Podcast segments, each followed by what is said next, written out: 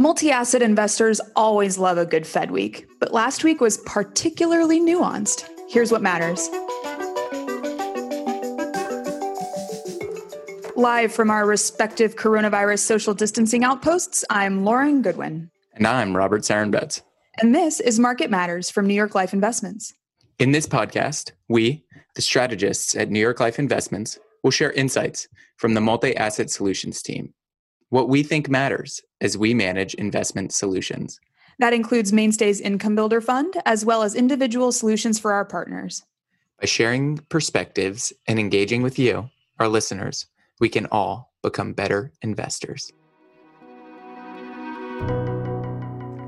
Welcome, everybody. It's the week of May 18th, 2020. Okay, you must be so psyched for this episode. What do you mean? Well, last week was just full of Fed nerd stuff, including lots of really golden nuggets of information and a lot of talk from Fed Chair Jay Powell. That's so true. I love a great Fed week. And you're right. This one was excellent.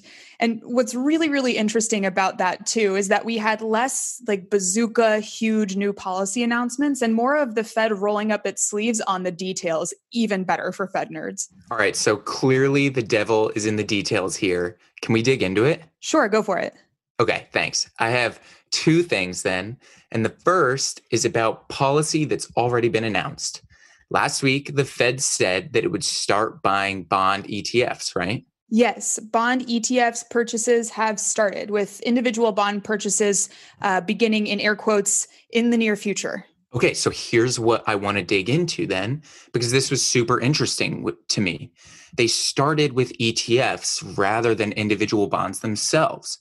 And ETFs originally got a lot of attention from investors and Fed talkers when they were announced because they allowed for some purchases of junk or riskier securities which is a real first for the Fed, right?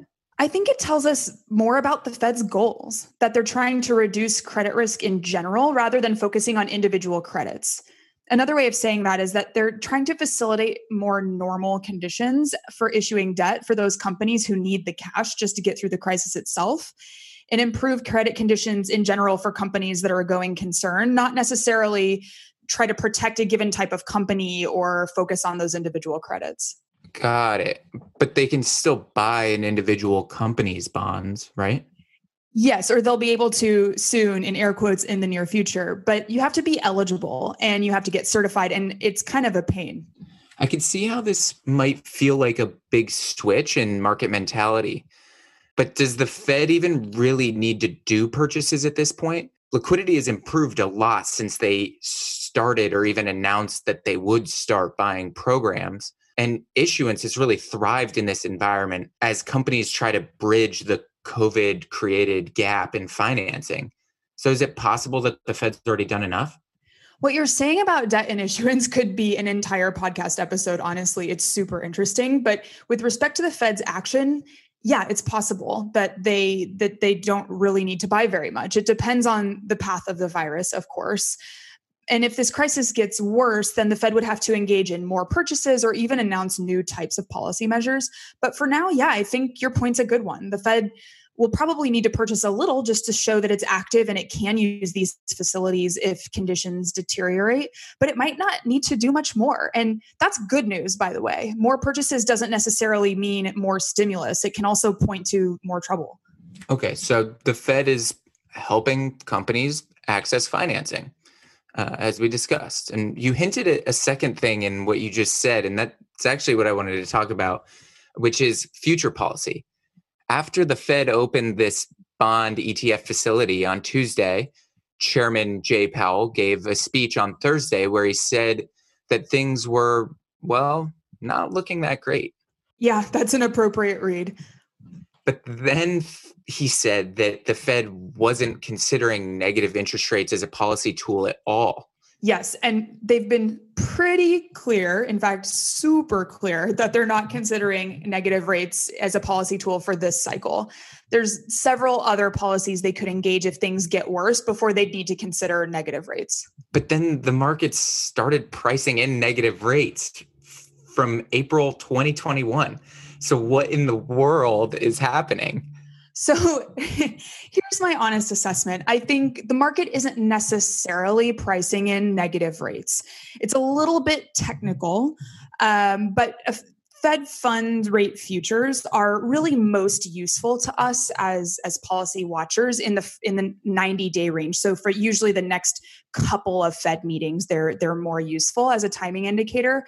After that, there are other securities or trading tools that are used much more frequently, like Eurodollar futures, for example, where foreign banks actually need to lock in US dollar rates. And so they're just used a lot more frequently. And so after that 90 day realm, we usually switch over to Eurodollar futures to see what that pricing looks like. And there we're not seeing pricing for negative rates. So um, I don't think that that's necessarily um, really out there in the market. And so we, we should listen to what Chair Powell says. This is not on the table for them in the near future. Okay, so the technical indicators that one would usually watch to forecast where rates are going are not necessarily saying that we're going to have negative rates but what what would reality look like do you actually think we're going to get negative rates Okay. I think it's possible. Um, it's certainly more possible than buying equity. I think buying equity is the least likely of the sort of things that markets look to that they get excited about. There's just no legal basis for the Fed um, buying equity. Um, so negative rates are at least possible, but there are there are several challenges, um, legal challenges and concerns, and I think that the Fed sees uh, the bar as being really high for using negative rates. They are um, they, they say frequently that the um, read the evidence on negative rates is mixed, and I think that's true. It's also true that some of the areas where negative rates have been in in many ways effective, like in Europe, for example they're looking to solve somewhat of a different policy challenge. Of course, everybody's looking for price stability, but in Europe, banks are a much more central mechanism for corporate financing. And so spurring banks to lend by using negative rates is in some ways makes more sense than some of the challenges that we'd be trying to solve from a policy perspective in the US that that make it a less likely tool. And look, if the Fed is saying we're not going to use it in very clear language, I, I think the bar is just really high for that to change.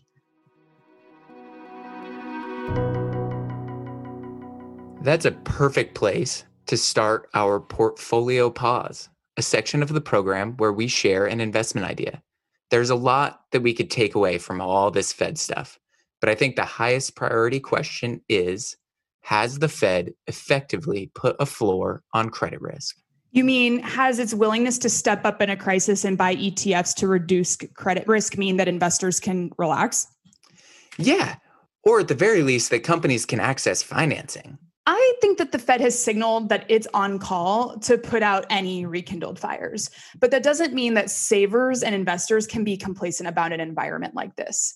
As a team, we're still positioned very defensively, underweight US equity and credit in our portfolios, but holding everything in cash has costs as well. Right. The opportunity cost of a better return than just cash. But to me, that sounds like you've put investor outcomes in a band the Fed might have taken worst case scenarios off the table, but the virus and all its associated economic risk might have taken a big run in the equity market or bonds off the table as well. Well, yeah, when you put it like that, it sounds like a stuck in the mud market. Investors would be best off dollar cost averaging into the market on a regular cadence. And then any potential tweaks you might want to make should be focused on bringing carry into your portfolio. Well, let's make it a little bit more interesting then. Okay, well, give me a good idea of how you could focus on carry. And by the way, for investors, focusing on carry really means focusing on building income in your portfolio.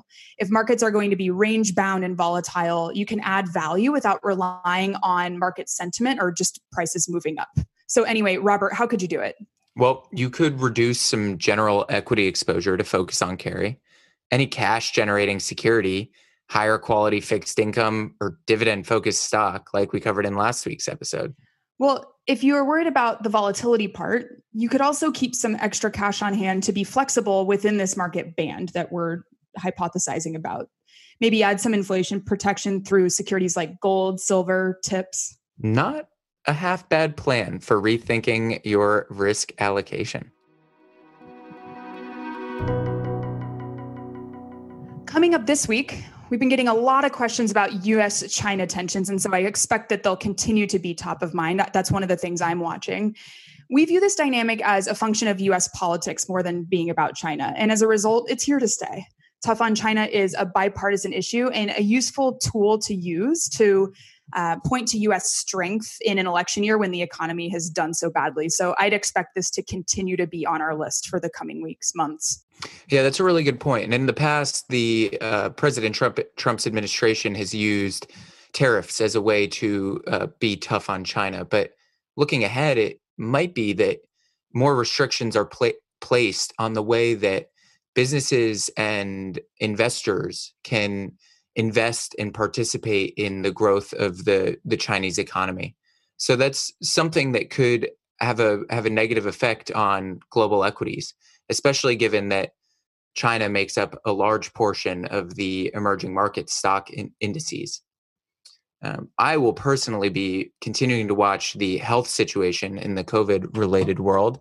Uh, I expect that we get some results from some uh, vaccine trials in, in the next few weeks, and, and positive results would certainly provide a tailwind to markets. Yeah, I think news on the health front is um, a big risk both on the upside and the downside for markets right? If if a viable vaccine looks possible sooner than expected that would that would be huge um, for society uh, but also for the markets. And certainly um, if we have negative uh, news on either a new impact of the virus to children for example or um, slower health developments then that of course be bad news.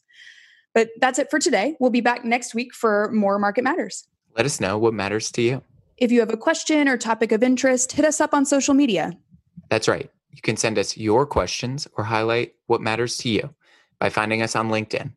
You can also follow our views at nylinvestments.com forward slash blog.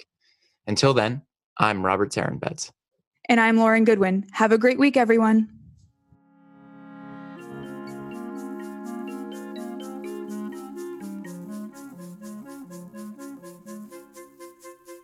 Our podcast is produced by Milo Benamont, and our music was composed by the fabulous Zach Young. I'll now read our disclosures from compliance. For more information about mainstay funds, call 1 800 624 6782 for a prospectus or summary prospectus. Investors are asked to consider the investment objectives, risks, and charges and expenses of the investment carefully before investing. The prospectus or summary prospectus contains this and other information about the investment company. Please read the prospectus or summary prospectus carefully before investing. There's no assurance that the investment objectives will be met. Past performance is no guarantee of future results, which will vary. All investments are subject to market risk and will fluctuate in value. This material represents an assessment of the market environment as of a specific date. It is subject to change and is not intended to be a forecast of future events or a guarantee of future results. This information should not be relied upon by the reader as research or investment advice regarding the funds or any issuer or security in particular. The strategies discussed are strictly for illustrative and educational purposes and are not a recommendation, offer, or solicitation to buy or sell any securities or to adopt any investment strategy. There is no guarantee that any strategies discussed will be effective. This material contains general information only and does not take into account an individual's financial circumstances. This information should not be relied upon as a primary basis for an investment decision. Rather, an assessment should be made as to whether the information is appropriate in individual circumstances, and consideration should be given to talking to a financial advisor before making an investment decision. New York Life Investments is a service mark and name under which New York Life Investment Management LLC does business. New York Life Investments is an indirect subsidiary of New York Life Insurance Company, New York, New York 10010, and provides investment advisory services and products. New York Life Distributors LLC is located at 30 Hudson Street, Jersey City, New Jersey 07302. New York Life Distributors LLC is a member of FINRA SIPC.